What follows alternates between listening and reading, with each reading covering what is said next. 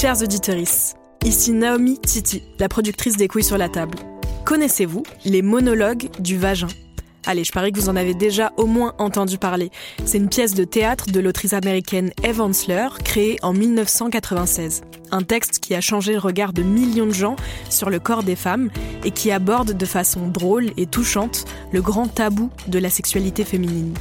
Et désormais, les monologues du vagin sont disponibles en livre audio, avec les voix de trois comédiennes l'artiste polyvalente Aloïse Sauvage, que j'adore, la chanteuse Jeanne Chéral et la danseuse et comédienne martiniquaise Lisette Malidor.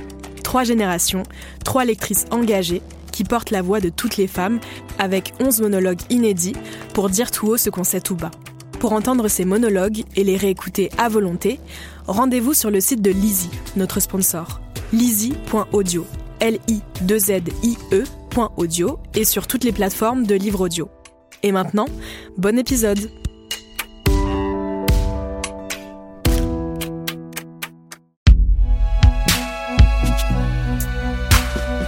Imaginé par Binge Audio.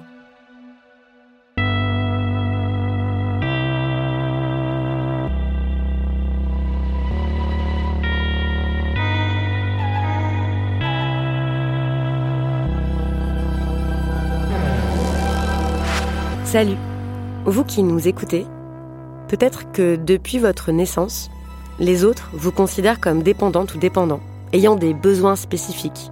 Peut-être que les autres vous considèrent comme handicapés.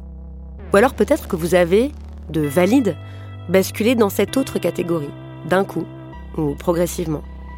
Peut-être aussi que le handicap, le validisme, vous pensez que ça vous est tout à fait étranger. C'était mon cas. J'ai déjà pensé, par exemple, les pauvres, ou j'espère que ça ne m'arrivera jamais, ou on va quand même pas modifier toute la façon dont on construit les logements pour les adapter à une toute petite minorité. Imagine la galère pour les bâtiments historiques. Et surtout, j'ai mis trop de temps à prendre conscience que les luttes handi avaient tout à voir avec les luttes féministes et toutes les luttes contre toutes les dominations. Et qu'il y avait bien des choses à dire et à penser sur cette intersection au croisement entre la masculinité et le handicap. Les couilles sur la table, épisode 83.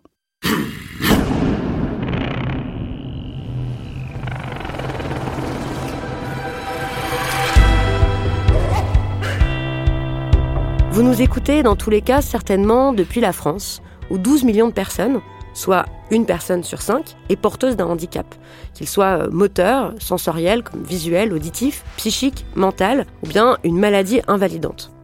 La France, c'est aussi ce pays qui continue d'encourager prioritairement l'enfermement des personnes handicapées dans des institutions spécialisées contre toutes les recommandations internationales. C'est de tout cela dont on va parler dans cet épisode avec mon invitée, Charlotte Puiseux, autrice d'un essai paru en septembre 2022 de Chair et de Fer, que j'ai trouvé vraiment remarquable, précis, argumentée, très fluide à lire aussi, où elle démontre à quel point le système patriarcal s'entremêle avec le système validiste et avec tous les autres systèmes d'oppression. On va tous mieux comprendre pourquoi l'accessibilité des bâtiments, des pratiques culturelles, des lieux de fête, etc., c'est un grand enjeu politique. Revenir ensemble sur les débats autour de l'assistance sexuelle, comprendre ce que le handicap fait au genre, et voir comment, une fois de plus, il nous faut sortir de la binarité sur ce sujet et comment c'est à partir de la marge qu'on peut réinventer un monde bien meilleur pour toutes et tous. Bonjour Charlotte Puiseux. Bonjour. Charlotte Puiseux est docteur en philosophie, militante handi-féministe, membre du collectif Les Dévalideuses.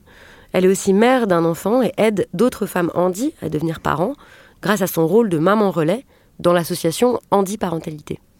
Dans son essai De chair et de fer, elle écrit Quand on est handi, on sort de l'ordre du genre et du sexe. Alors je commence par lui demander ce qu'elle entend par là.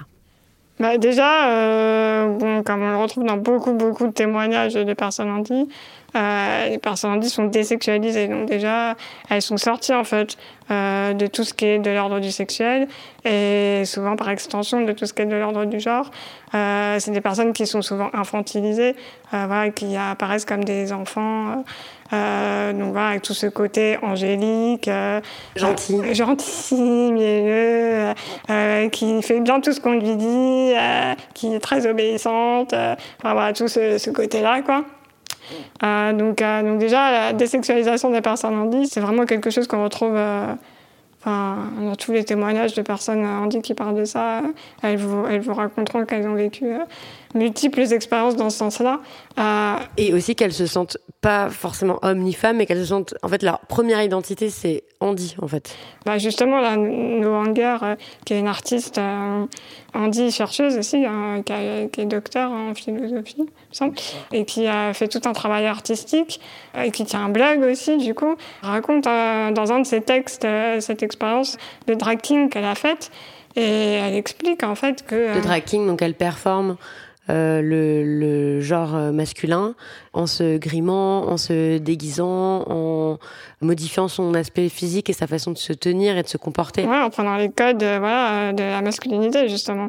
Et, et, donc, elle, elle a un handicap euh, très visible, hein, comme le mien. Hein. elle est identifiable tout de suite comme socialement comme personne handi. Elle trouvait un plaisir en fait à, à être identifiée comme un homme handi et non plus comme une femme handi.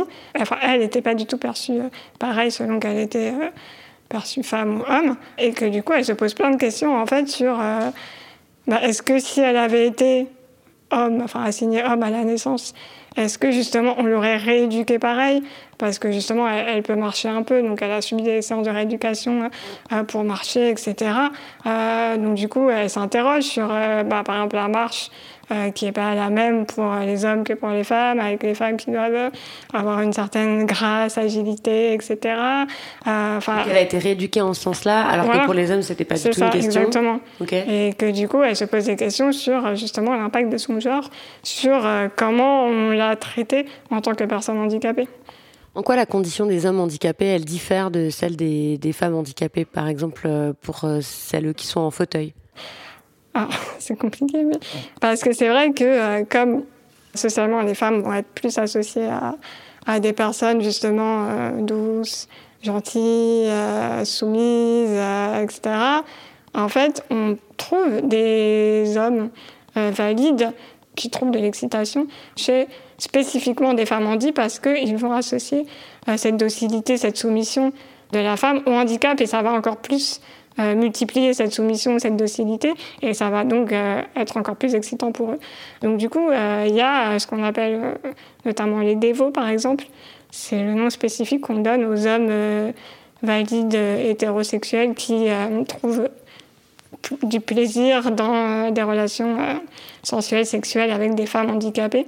Qui, qui trouvent du plaisir, c'est cool, mais qui trouvent une, du plaisir uniquement dans ces relations-là, c'est ça? Ou du plaisir qui fétichise ces personnes-là Oui, c'est une forme de fétichisation, okay. exactement. D'accord. C'est ça, ouais. Ok. Je pense que les hommes handicapés, eux, ils sont vraiment à l'opposé euh, de ce qu'on attend de l'homme euh, valide, à savoir être fort, être... Euh, L'autonomie, des, des, des, qualités viriles qui apparaissent en contradiction avec euh, voilà, le handicap. Donc, donc l'autonomie, la force, la puissance, euh, le, la capacité à, à, se mouvoir et euh...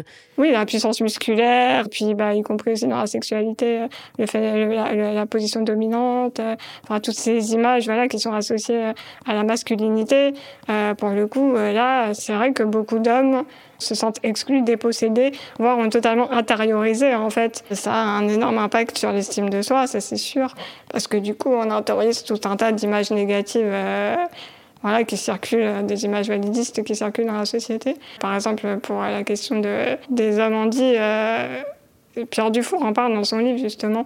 Euh, Pierre Dufour, qui est un, un chercheur, chercheur, sociologue handi euh, qui a fait une thèse spécifiquement sur justement les hommes en fauteuil, euh, comment vivaient, ils vivaient leur masculinité. Et il a recueilli pas mal de témoignages dans son bouquin. Et, euh, et du coup, voilà, il, il montre que euh, les hommes intériorisent cette idée qu'ils sont hors jeu de la sexualité et que du coup, euh, en fait, quand ils ressentent voilà, du désir, ils se sentent coupables, en fait, parce qu'on leur a tellement dit que qu'en tant que personne on dit, ils ne devaient pas en ressentir, que c'était pas normal. Que, euh, donc en fait, euh, il y a une culpabilité qui s'installe parce que bah, si ça leur arrive de ressentir des choses. Euh, et, voilà, et du coup, ils, ont une estime d'eux-mêmes très faible. À la fois, les hommes ont dit, on retrouve aussi des, des, des, des caractéristiques en fait euh, dans leurs conditions de vie qui rappellent celles euh, de la masculinité dominante, notamment une chance moindre de subir des violences. C'est en fait les personnes qui subissent le plus de violences, euh, ce sont d'abord les femmes handies, et aussi une, une intégration meilleure sur le marché du travail, non? Oui, oui, oui, leur taux de chômage est moins, moins fort que celui des femmes handies. Après, voilà, quand on prend euh, personnes valides, personnes handicapées, globalement, on voit que les personnes handies sont beaucoup plus au chômage. Euh.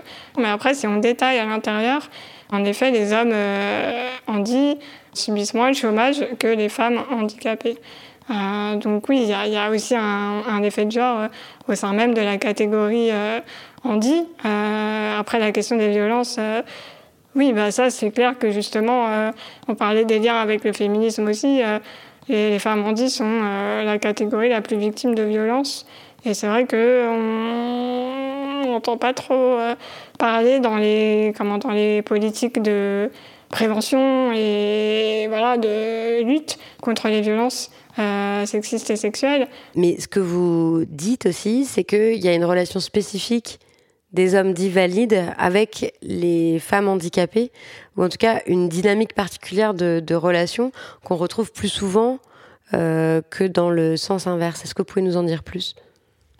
Bah parce qu'en fait, du coup, euh, chez les hommes valides, euh, l'expérience de la masculinité, elle va aussi se faire à travers justement des relations sensuelles, sexuelles avec des femmes handicapées qui sont perçues comme euh, plus soumise, plus docile, euh, euh, voilà, ces, toute cette idée-là.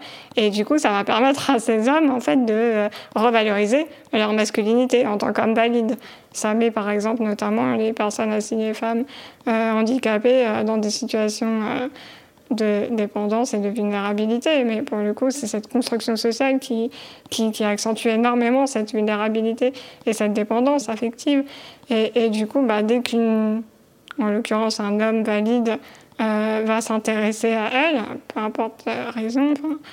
Enfin, du coup, elles vont rentrer dans cette idée que voilà, on s'intéresse à moi, euh, euh, je dois accepter certaines choses qu'on n'accepterait pas en temps normal, qu'une femme valide, voilà, ayant un peu l'habitude des relations amoureuses et sexuelles n'accepterait pas. Euh, parce qu'elle aurait une idée du consentement, elle aurait une idée de, euh, un peu plus précise de ce qu'elle est capable d'accepter ou pas, de connaître son corps, etc. etc. Oui, quand il y a un homme valide euh, qui agresse une femme handicapée, ben, c'est pas forcément perçu comme une agression, y compris par la femme handicapée elle-même, et ensuite par l'entourage aussi.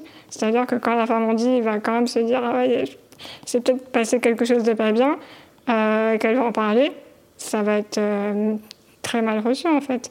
On le voit dans plein de témoignages euh, sur ces questions où euh, du coup les femmes qui, en parlent, elles se voient retourner, ben oui, tu as quand même de la chance qu'ils se sont intéressés à toi, tu es sûr que c'est vraiment une agression parce que bon, voilà, tu as de la chance que, que quelqu'un t'ait trouvé jolie, ait eu envie de toi. alors voilà, après la, question des dévots, euh, c'est les hommes valides hétérosexuels qui, qui trouvent du plaisir euh, dans des relations sexuelles avec des femmes handies. Euh, parce que c'est vraiment une catégorie qui s'est créée euh, sur ces questions-là. Alors en France, on en parle très peu. Hein. On en parle plus dans les pays anglo-saxons, mais c'est une vraie communauté. Hein. Il, y a, des sites internet, et il y a des, il, y a, il y a toute une communauté autour du dévotisme. Bon, ça rejoint un peu la question du, enfin beaucoup, la question du travail du sexe, par exemple.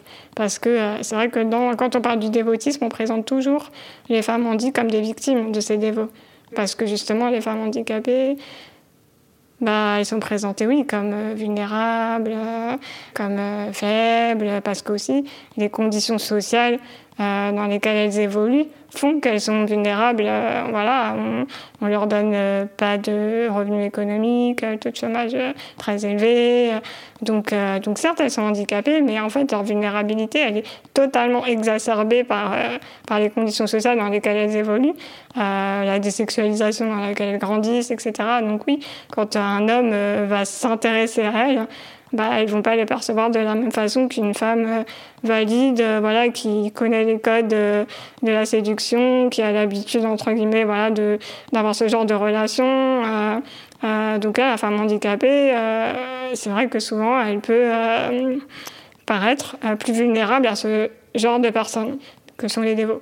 Mais du coup pendant ma thèse, je m'étais intéressée un petit peu à ces questions et c'est vrai que j'avais aussi trouvé pas mal de personnes assignées femmes ont dit travailleuses du sexe qui justement profitaient de ces dévots comme clients en fait. C'était leur, euh, leur clientèle.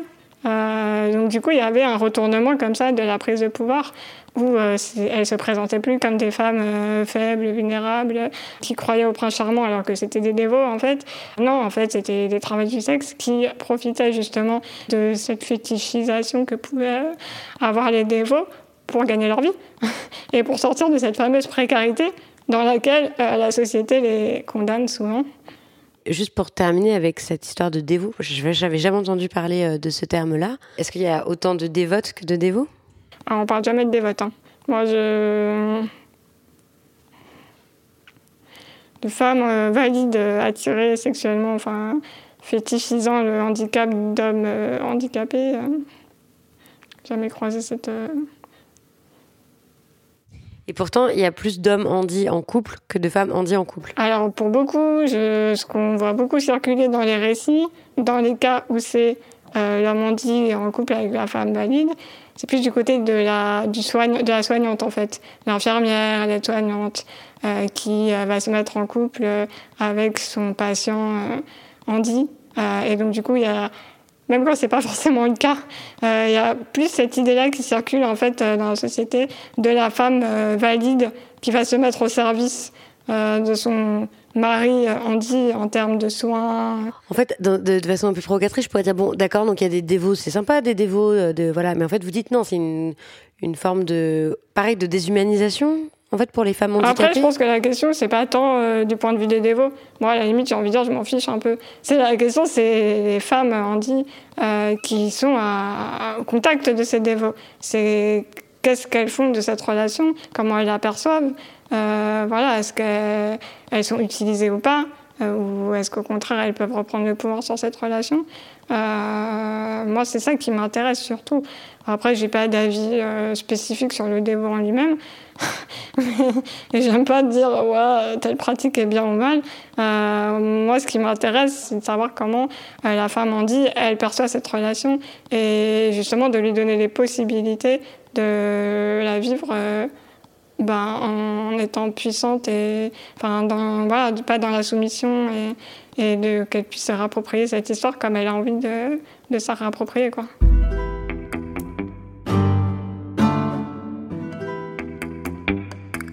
Depuis tout à l'heure, on parle beaucoup de validisme.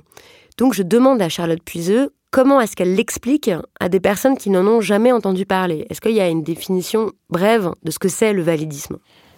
Bah, Pour être Bref, euh, c'est le système d'oppression qui touche les personnes handicapées. Donc après, pour développer un tout petit peu quand même, c'est, euh, comme on disait, il y a une binarisation qui s'installe avec les personnes handicapées d'un côté opposées aux autres, euh, les personnes valides. Et en fait, le problème de cette binarisation, c'est qu'elle crée une hiérarchie, une hiérarchie des vies en fait. C'est-à-dire qu'on estime que plus une personne va être handicapée, en gros, et moins sa vie va être valable. plus ça va justifier des mauvais traitements sociaux, qui peuvent être très vastes. Hein. Ça peut être euh, des traitements très violents. Euh, on peut même aller jusqu'au crime, hein, euh, voilà. Mais ça peut aussi être des discriminations, on va dire quotidiennes, quoi. Ne pas pouvoir trouver un logement, ne pas pouvoir s'inscrire à l'école, ne pas avoir trouvé un travail, enfin. Ne pas pouvoir se déplacer. Voilà, se parce que les transports, en commun, exactement, se faire des amis, des amoureuses. Enfin, ça peut être des discriminations, j'ai envie de dire banale et quotidienne. Quoi. Donc euh, le validisme, c'est un système, euh, parce que il touche toutes les sphères de la société, comme je l'ai dit. Hein, c'est vraiment quelque chose qui, qui fait système, c'est le cas de dire. Euh, et euh, il instaure cette hiérarchie qui, qui est vraiment, voilà, qui est vraiment la base de ce système validiste, c'est que la vie des personnes handicapées vaut moins que celle des personnes valides. Quand vous dites binaire, que c'est aussi un système binaire, c'est aussi un système qui dit que soit on est valide, soit on est handi, mais il n'y a pas de, comme s'il n'y avait pas de continuum, alors qu'en fait, il y a un continuum entre les deux. Bah oui, c'est ça, c'est qu'il y a une opposition. En fait, être handicapé vous exclut euh, obligatoirement euh, dans le système validiste de la validité et vice-versa. Être valide vous exclut forcément euh, de l'identité handicapée, alors qu'en fait, on se rend compte, si on cherche un peu, que, que ces deux identités, qui sont des identités socialement construites, hein, peuvent cohabiter chez une même personne, des fois à des endroits différents de sa vie, mais des fois même à, au même moment de sa vie, en fait.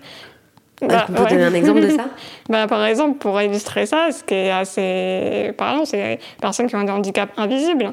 C'est-à-dire qu'en fait, elles se présentent socialement comme des personnes valides. Dans la société, on va les percevoir comme telles, euh, comme des personnes valides, alors qu'en fait, elles ont un handicap, euh, mais qui ne correspond pas à ce que socialement on attend d'une personne handicapée. Donc en fait, ça crée un décalage euh, qui peut être très très compliqué à gérer pour les personnes concernées parce que du coup, elles sont souvent, euh, enfin, je ne vais pas dire toujours, mais mm, parce que je ne pourrais pas prétendre avoir discuté avec toutes les personnes qui ont un handicap invisible, mais c'est quand même un sujet qui revient très très fréquemment, c'est est-ce que je le dis ou pas?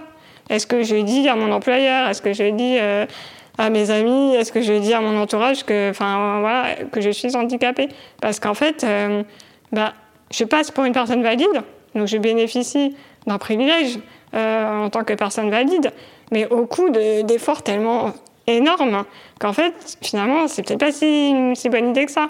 Pour illustrer de ce que ça peut être comme cas dans handicap invisible, c'est par exemple euh, les personnes qui sont sur euh, le spectre autistique et qui arrivent à passer quand même comme des personnes valides. Oui, ça peut être tout un tas de handicaps. Ça peut être aussi des handicaps physiques qui vont, par exemple, de la fatigue, engendrer de la fatigabilité. Et aussi, par exemple, des maladies comme l'endométriose aussi, ou qui peuvent euh, engendrer des douleurs, des de la fatigue. Euh, les douleurs et la fatigue, c'est deux hum, phénomènes qui se retrouvent beaucoup dans les handicaps invisibles aussi, parce que voilà, c'est quelque chose qu'on extérieurement, on peut avoir du mal à, palper. C'est la personne concernée qui, qui, ressent ses douleurs et sa fatigue. Donc c'est vrai que quand c'est les symptômes euh, du handicap, euh, extérieurement, on peut se dire oh, est-ce que c'est vrai? Est-ce qu'elle a vraiment mal? Est-ce qu'elle est vraiment fatiguée? Est-ce qu'elle est pas un peu mmh. feignante euh? À quoi ça ressemblerait, une, par exemple, une, architecture, une ville ou des, des, politiques publiques qui seraient pas du tout validistes concrètement? Comment ça changerait l'environnement autour de nous? Bah oui, il y a la question d'accessibilité, euh, voilà, des normes d'accessibilité qui ne sont pas respectées. Euh, euh, bon, pour donner des exemples très concrets, voilà, en, 2015, du coup, il devait y avoir le, comment, le volet accessibilité de la loi de 2005 qui devait être actuel, enfin, qui devait être Enfin, on devait avoir rendu tous les lieux publics accessibles en 2015. Euh, bon, inutile de dire qu'en 2015, c'était loin, très très très très loin d'être le cas. Donc, euh, et euh, au lieu de devoir payer des amendes comme c'était prévu, les lieux pas accessibles, bah, en fait, l'État a juste dit bah non, on va prolonger le délai d'accessibilité. Donc, donc en fait, ça c'est un choix politique. C'est voilà, hein, on a décidé politiquement euh, que l'accessibilité des lieux publics c'était finalement pas si important hein, et qu'on n'allait pas investir euh, ni les moyens euh, financiers, humains ou quoi que ce soit pour pour, pour le mettre en, en exécution. pareil pour la loi Elan. à la base, tous les logements neufs devaient être accessibles. Euh, et finalement, la loi Elan a dit que non, on n'allait faire que 10% des logements neufs accessibles, les autres seraient évolutifs. Euh, enfin, et en plus, on s'aperçoit qu'il y a des conditions, il ne faut pas que ça fasse plus de 5 étages, enfin, pour avoir des ascenseurs. Enfin, il y a tout un tas de trucs euh, complètement aberrants qui, en fait, font que bah, le parc neuf, hein, on parle du parc neuf, hein, va pas du tout être totalement accessible. Donc, en fait, aujourd'hui, encore aujourd'hui, on construit des apparts ou des voilà qui vont pas être prévus pour euh, des, habitantes euh, handies.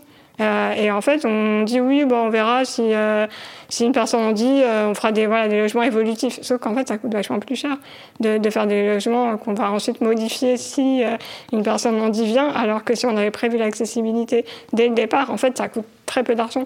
Il y a des enquêtes. Et pourquoi ils l'ont pas fait alors?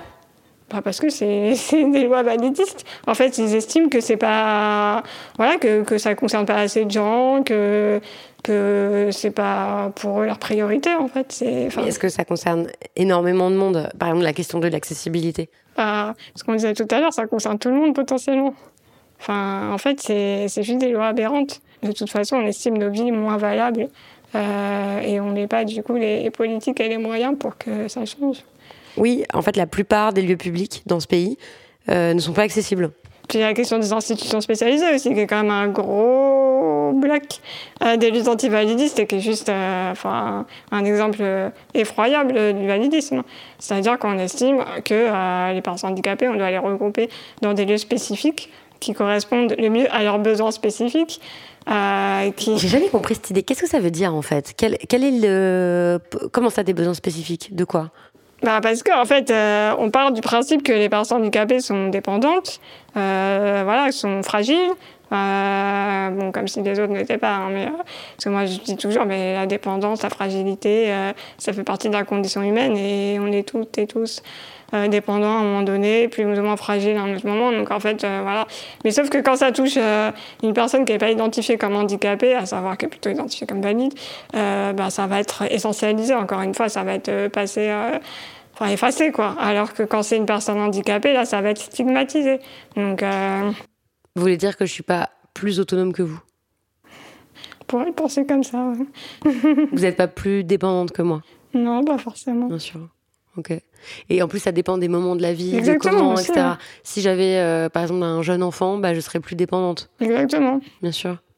Moi, j'aime bien dire, par exemple, si euh, on n'avait pas les supermarchés avec euh, toutes ces personnes derrière qui organisent l'achalandage des, des rayons, comment on ferait pour se nourrir, en fait? Enfin, S'il n'y a pas toute cette agroalimentaire derrière, on ne pourrait pas se nourrir. S'il n'y avait pas ces médecins, on ne pourrait pas se soigner quand on a la grippe, le Covid. Donc, on, euh, vous voulez dire, on est, on est tous dépendants, quoi, d'une façon ou d'une autre. Exactement. On est tous, euh, c'est pour ça qu'on vient en société, en fait. C'est parce qu'on a tous et toutes besoin les uns l'une des autres. Oui, euh, les institutions, c'est quoi? C'est des endroits où on, met des personnes en situation de handicap physique, mental, les deux? Un peu tout, hein. C'est, il y, a, y, a, des institutions pour plusieurs types de handicap, mais en fait, c'est ce qu'on va appeler les MAS, les maisons d'accueil spécialisées, les IME, instituts médico-éducatifs, euh, les ESAT, euh, tous ces instituts en fait qui, qui regroupent voilà, des personnes sur un critère qu'est le handicap. Justement, ça peut être aussi des handicaps spécifiques, hein. des, des, institutions qui vont être plus voilà, pour des personnes avec des handicaps mentaux, ou de traits de handicap psy, ou de physiques. et, et c'est des personnes qui vont vivre dans ces institutions, mais vraiment vivre. Hein. Euh, qui vont y dormir, y manger, euh, y travailler, euh, et voilà, qui se retrouvent du coup exclus en fait bah, de la vie commune globale, de la vie sociale globale, qui sont qui sont dans des, dans des lieux en vase clos, dirigés par des valides, et voilà, sous prétexte que c'est pour leur bien, que c'est des lieux qui les protègent, alors qu'en fait, on se rend compte que euh, c'est des lieux très violents.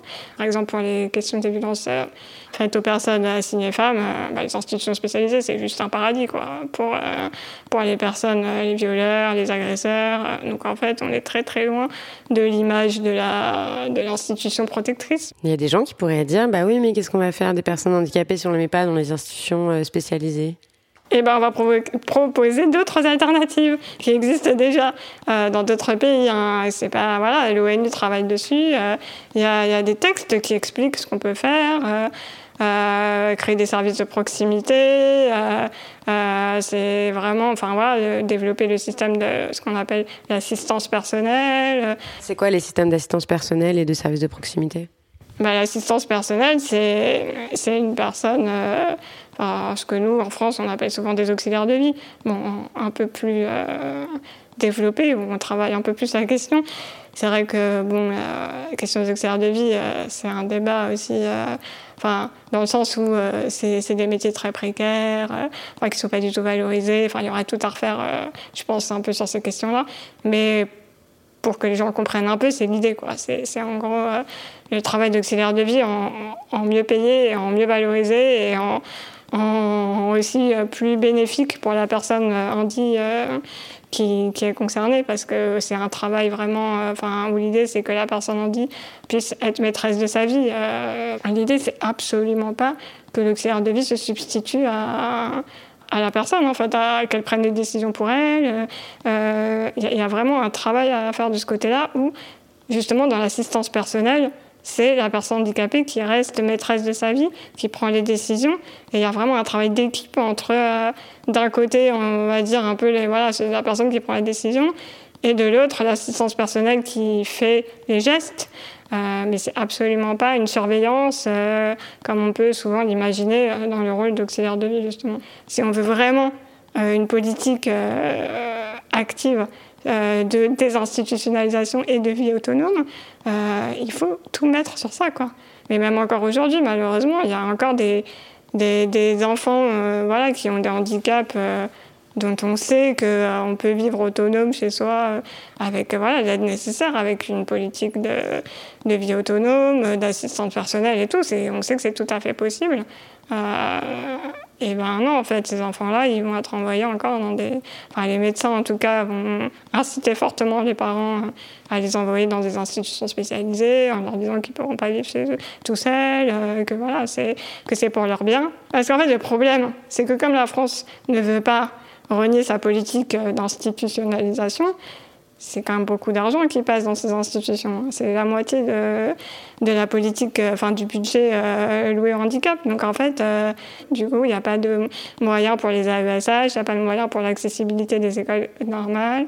non, voilà, parce que du coup, bah, l'argent, il y en a la moitié qui va un fonctionnement des institutions spécialisées qui coûte très très cher, contrairement à ce qu'on peut penser, euh, parce que c'est souvent un argument qu'on entend aussi, c'est oui, mais euh, la vie autonome, ça coûtera plus cher que la vie en institution. Euh, non, parce qu'une institution, ça coûte énormément d'argent à faire fonctionner. C'est aussi tout un cadre administratif, des bâtiments à entretenir. Euh, voilà, c'est pas que des auxiliaires de vie entre guillemets comme dans la vie autonome. Donc c'est pas moins cher que, que, la vie, que développer le mouvement pour la vie autonome. Mais ça me rappelle les débats qu'il y a sur euh, la fin de vie, en fait, et qu'est-ce qu'on fait euh, quand on, avec euh, tous nos vieux et les personnes âgées et qu'on les met aussi dans des endroits spécialisés à l'écart de tout ça coûte très très cher ils se font maltraiter enfin très souvent enfin c'est le problème de toutes les institutions spécialisées hein. de toute façon je pense qu'il y a voilà il y a et c'est vrai que la question des personnes âgées c'est un c'est une question qu'on peut rapprocher hein, de, la question des luttes antivalidistes. Euh, c'est voilà, il y, a, des plein de points communs euh, justement des valideuses. On en parlait de, créer des ponts entre ces deux euh, questions-là parce qu'il y a plein de choses à faire, c'est clair. Voilà, mais après la spécificité souvent des personnes handicapées qui vivent en institution, c'est qu'elles peuvent y être depuis très très tôt, quoi. Elles peuvent y passer toute leur vie en fait. Euh, contrairement à des personnes âgées qui vont y aller quand elles sont âgées, il euh, y a des personnes handies euh, qui passent toute leur vie en institution. Il y a des gens qui diraient bah oui, bah c'est peut-être qu'elles sont contentes. Ah oui, oui, il y en a qui disent ça. Sauf que je suis pas sûre on leur a vraiment demandé, et si surtout on leur a offert d'autres possibilités.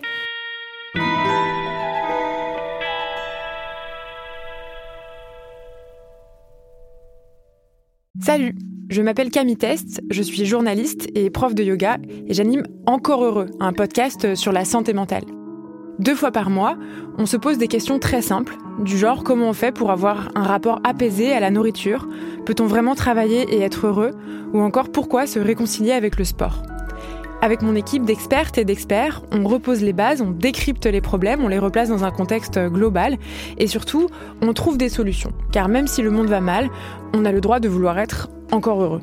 Encore heureux, c'est un podcast de Binge Audio, déjà disponible sur votre appli de podcast habituel.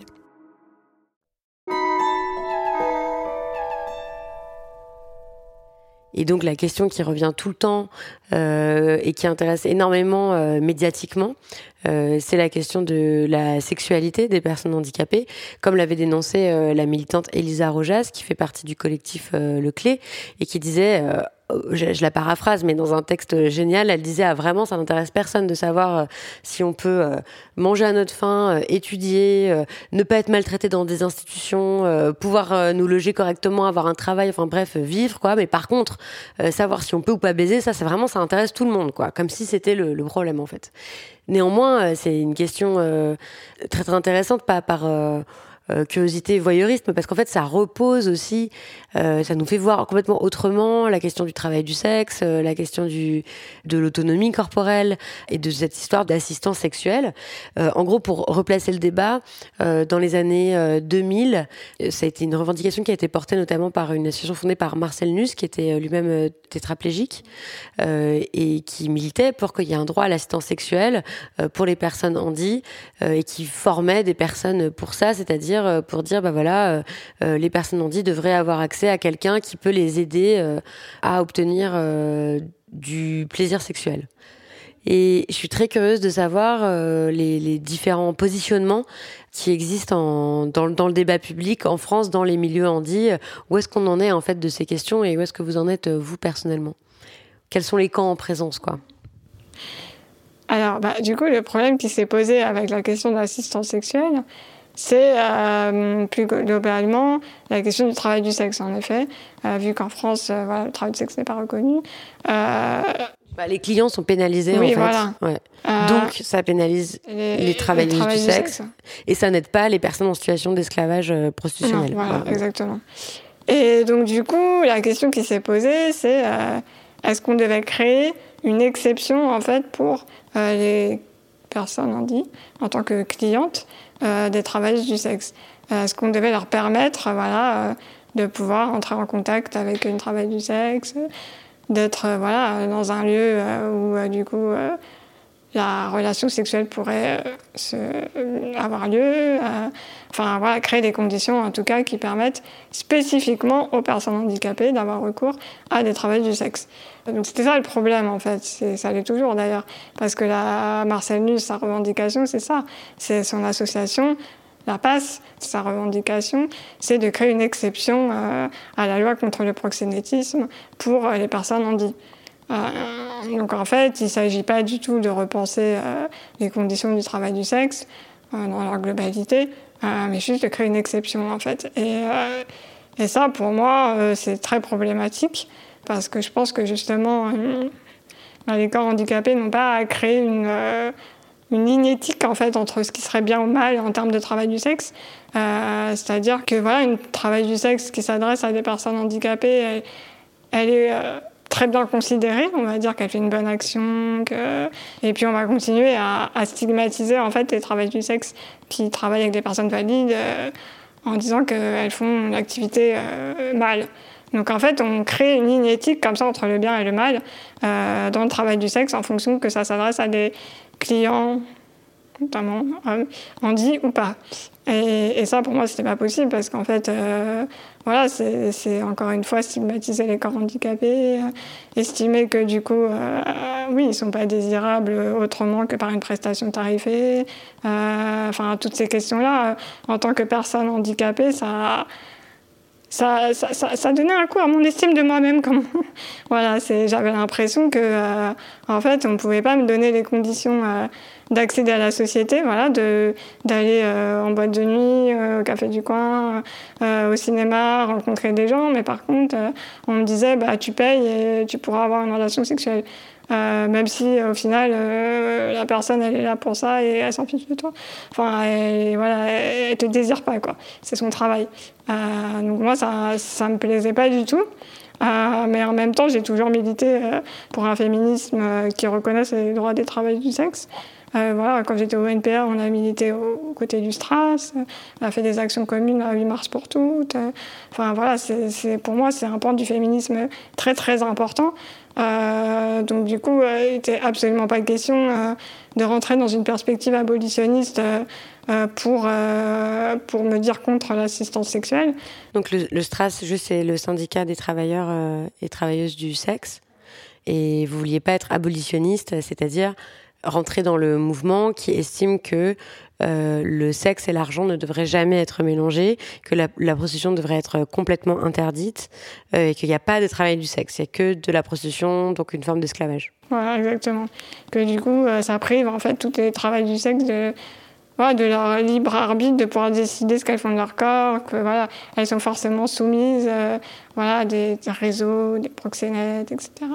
Donc ça, c'est courant abolitionniste. Donc en ayant milité aux côtés du Stras, euh, je voyais très bien que c'était pas le cas et qu'il y avait euh, des militantes euh, à travail du sexe qui apportaient des réflexions féministes hyper intéressantes et que du coup, pour moi, il était hors de question de militer dans un courant qui exclut ces personnes du mouvement féministe. Donc du coup, j'étais un peu dans un dilemme où voilà, j'étais contre l'assistance sexuelle en tant que personne handi, mais, mais j'étais, j'étais pour la reconnaissance du travail du sexe en tant que militante féministe. mais du coup, je ne trouvais pas forcément d'alliés autour de moi qui se trouvaient dans la même position. C'était souvent... soit les personnes handies contre l'assistance sexuelle étaient dans une mouvance abolitionniste ou soit. En fait, moi, je suis pas contre dans l'absolu euh, euh, une spécialisation, euh, voilà, dans, dans, le domaine du travail du sexe, mais il faut que ça s'inscrive en fait dans une dépénalisation globale du travail du sexe. Ça, ça pourrait être oui, ça pourrait être une spécificité parmi d'autres, en fait. Euh, voilà, des personnes euh, travail du sexe qui vont préférer travailler avec tel type de client ou tel type de cliente. Euh, voilà, pourquoi pas. Mais, mais ça doit vraiment s'inscrire dans une euh, politique globale euh, de dépénalisation du travail du sexe. C'est pas euh, juste spécifiquement lié au handicap, quoi. Oui, parce que sinon, ça ne fait que renforcer encore une fois, c'est ça, cette binarité de euh, euh, celles qui sont handicapées, celles qui le seraient soi-disant pas, enfin, ça, et ça ne va pas. Bah oui, c'est ce que voilà, ça, ça renforce ce, ce, ce, cette frontière éthique entre, euh, entre ce qui est bien et mal, suivant que, que voilà, qu'on s'adresse à des clients handis ou pas, quoi. Dans le livre, vous dites que c'est de réfléchir sur ce qu'est un corps sain ou ce qui est considéré comme un corps sain dans la société, euh, qui permet aussi en fait de comprendre plein d'autres systèmes d'oppression. En fait, la façon dont on pense la race dans notre société au sens social, euh, la façon dont on pense le genre, évidemment, là on en, a parlé, mais aussi euh, la classe sociale, l'âge et plein d'autres discriminations. Et est-ce que vous pouvez nous ouvrir les yeux à ce sujet? Cette question très médicale de ce que c'est qu'un corps sain ou à l'opposé du coup sain, euh, ben en fait ça permet d'opprimer euh, tout un tas de personnes euh, qui à la base justement semblent avoir des vécus très différents parce que justement elles ne correspondent pas à des normes médicales euh, très oppressives. Par exemple, l'esclavage a été beaucoup justifié par des raisons médicales de corps sain, de corps malsain. C'est une notion qui a beaucoup servi des systèmes esclavagistes, tout comme il a servi aussi euh, le patriarcat. avec tout ce qui était lié au corps voilà, féminin, aux règles, tout ça, aux grossesses. après, on a vu aussi la question de l'hystérie. c'est quelque chose qui lie assez bien aussi les questions euh, validistes euh, et les patriarcales sexistes. Quoi. Euh, comment on a essayé de faire taire les femmes justement sous couvert de handicap. de raisons médicales, de corps malsain, d'esprit malsain. Pareil pour aussi tout ce qui est queerphobie, enfin tout ce qui est question LGBTQ, euh, euh, voilà, comment on a pathologisé les corps, par exemple, des personnes intersexes. Enfin, on pathologise des corps euh, qui ne rentrent pas euh, dans des normes médicales.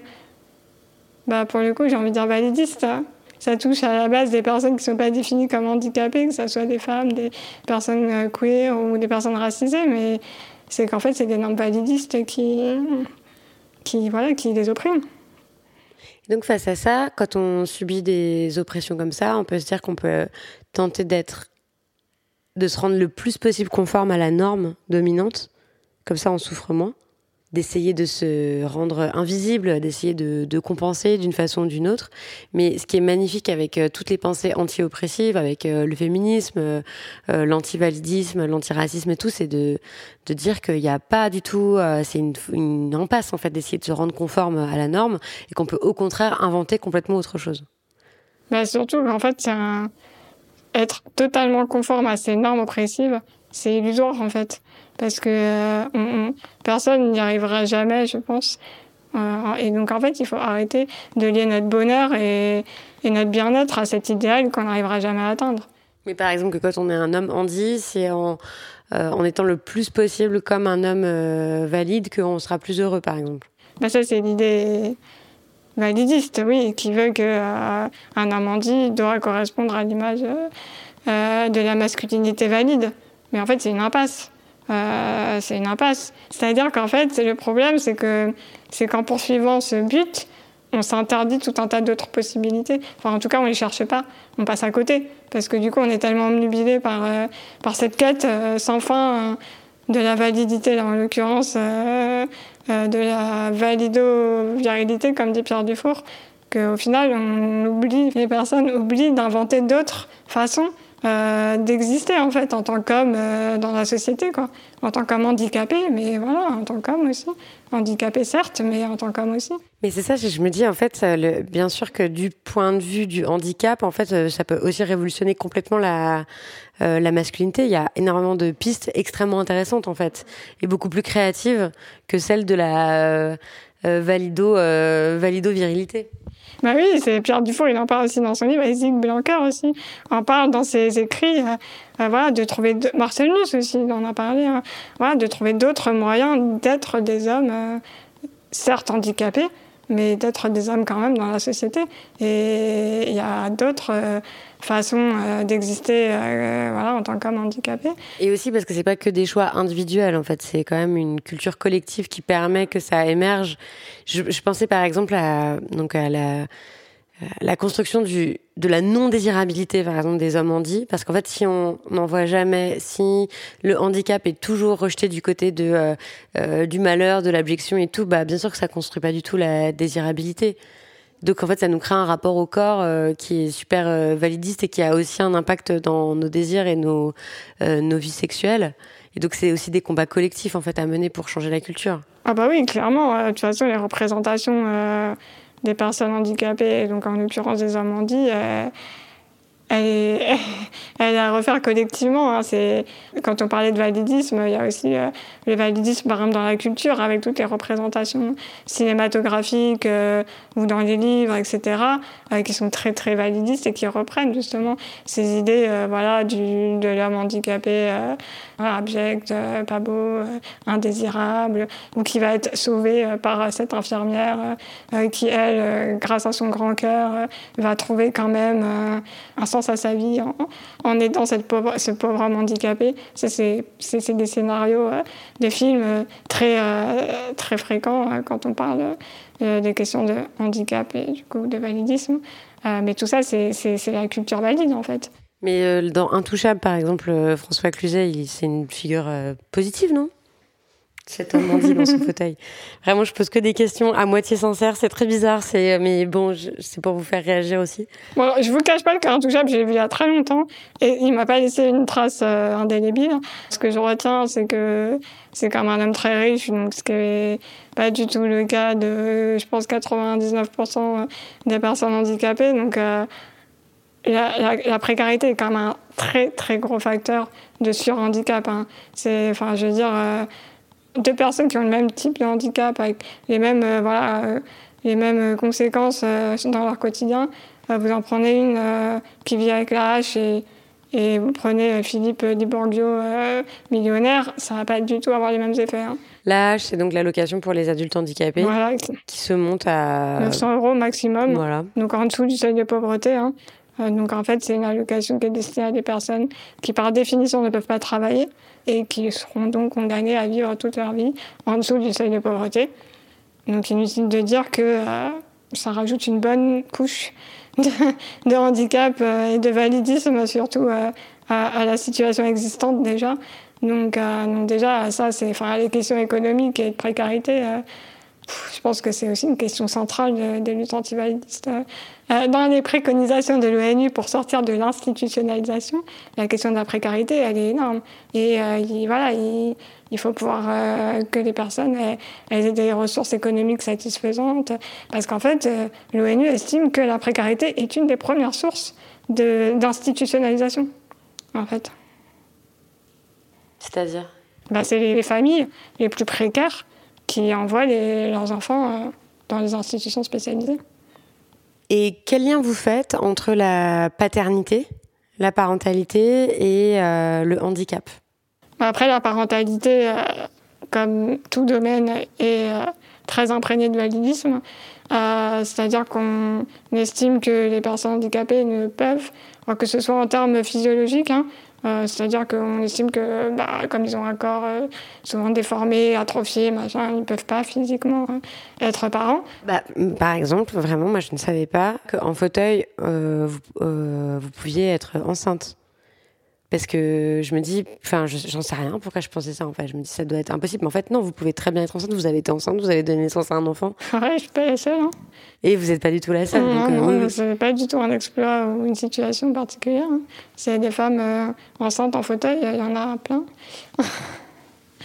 du coup, euh, donc, cette incapacité déjà physiologique qu'on attribue aux, personnes handicapées. Et puis après, il y a aussi tout le l'incapacité sociale. Enfin, le fait que, euh, voilà, comme comme c'est des personnes euh, qui vont être indépendantes justement, qui vont pas pouvoir s'occuper d'elles-mêmes dans l'imaginaire collectif, collectif euh, bah, du coup elles vont pas pouvoir s'occuper d'un tiers d'autrui.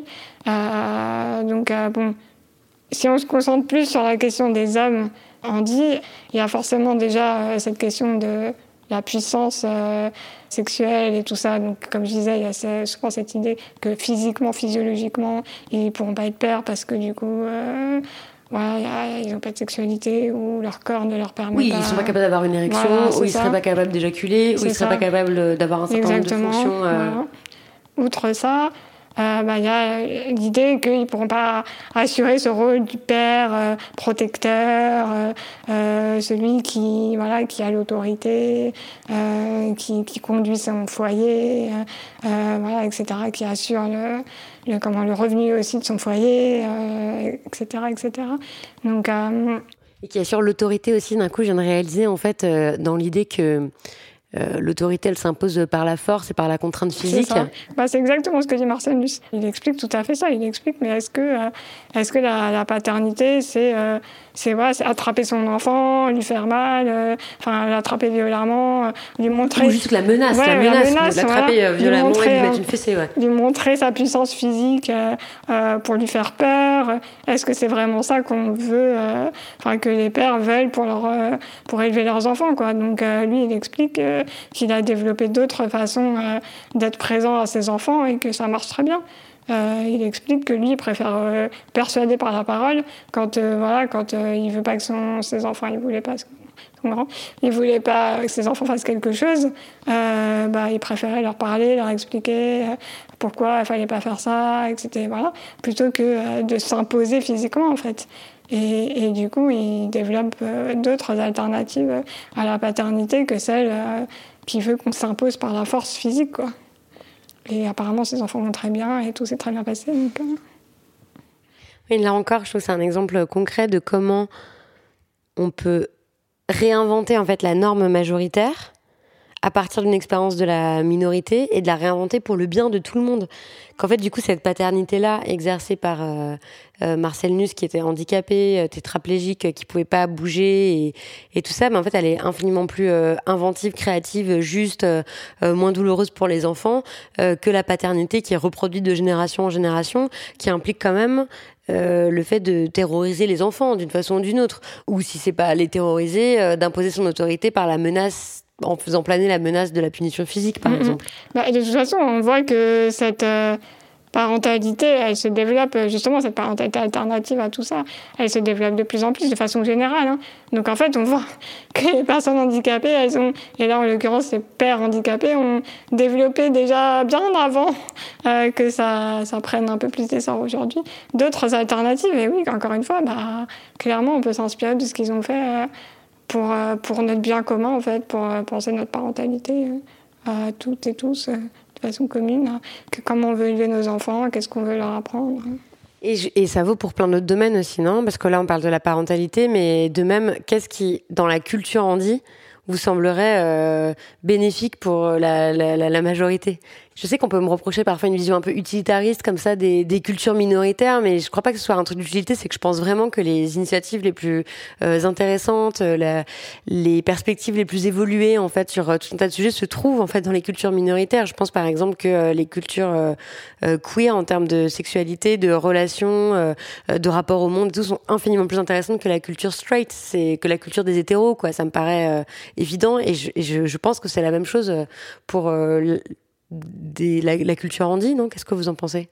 Bah oui, je pense qu'en fait, dès qu'on a cette capacité à, à sortir, mais c'est compliqué, hein, et ça se fait collectivement, mais qu'on arrive collectivement à sortir justement de, de ce diktat euh, des normes majoritaires, on crée vraiment un espace pour créer d'autres alternatives euh, qui sont tout à fait possibles. C'est juste qu'il faut leur laisser l'espace pour exister.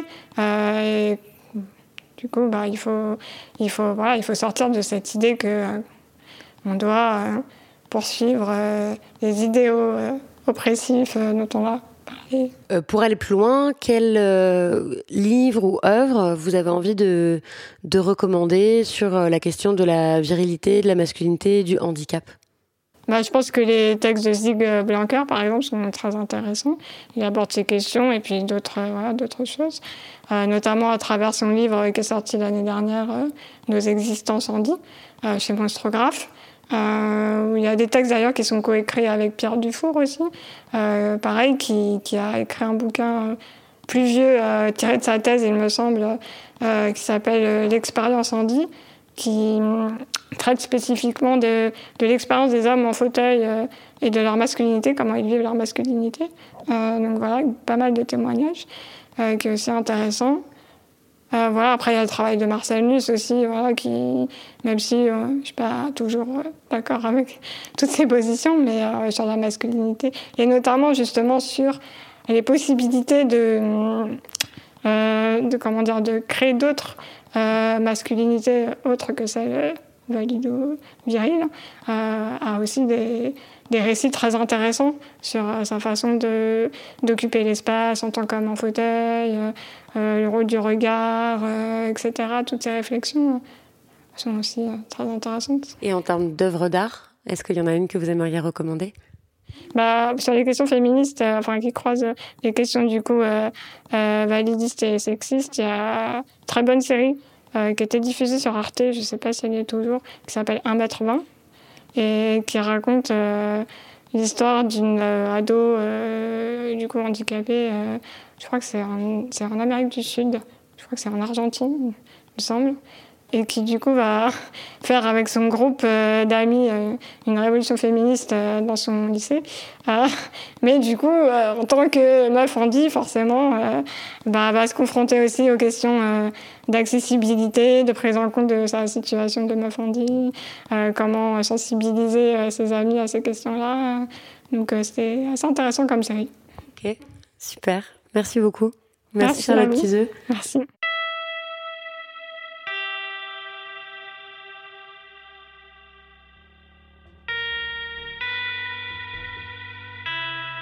Merci beaucoup à Charlotte Puiseux de nous avoir reçus chez elle avec l'ingénieuse du son Elisa Grenet qui a enregistré cet épisode. Je rappelle le titre de son essai dont je vous recommande fortement la lecture de chair et de fer. C'est paru aux éditions La Découverte.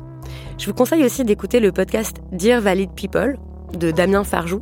Merci à lui ainsi qu'à Quentin Darc, qui est un autre militant euh, anti-validiste, pour leur patience et leur ténacité à m'informer sur ces enjeux, même quand j'avais plein de questions bêtes ou que j'arrivais pas à comprendre.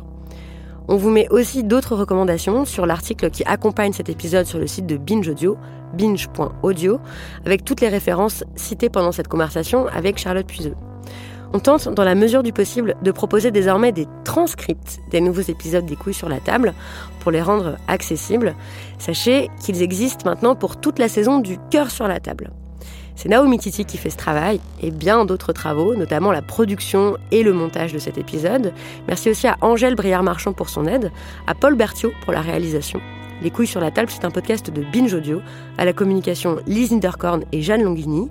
Continuez de nous écrire sur les réseaux sociaux ou par mail. On vous lit avec attention et vos retours nous sont précieux. Et continuez de faire circuler ces épisodes. Merci beaucoup pour votre écoute et à bientôt.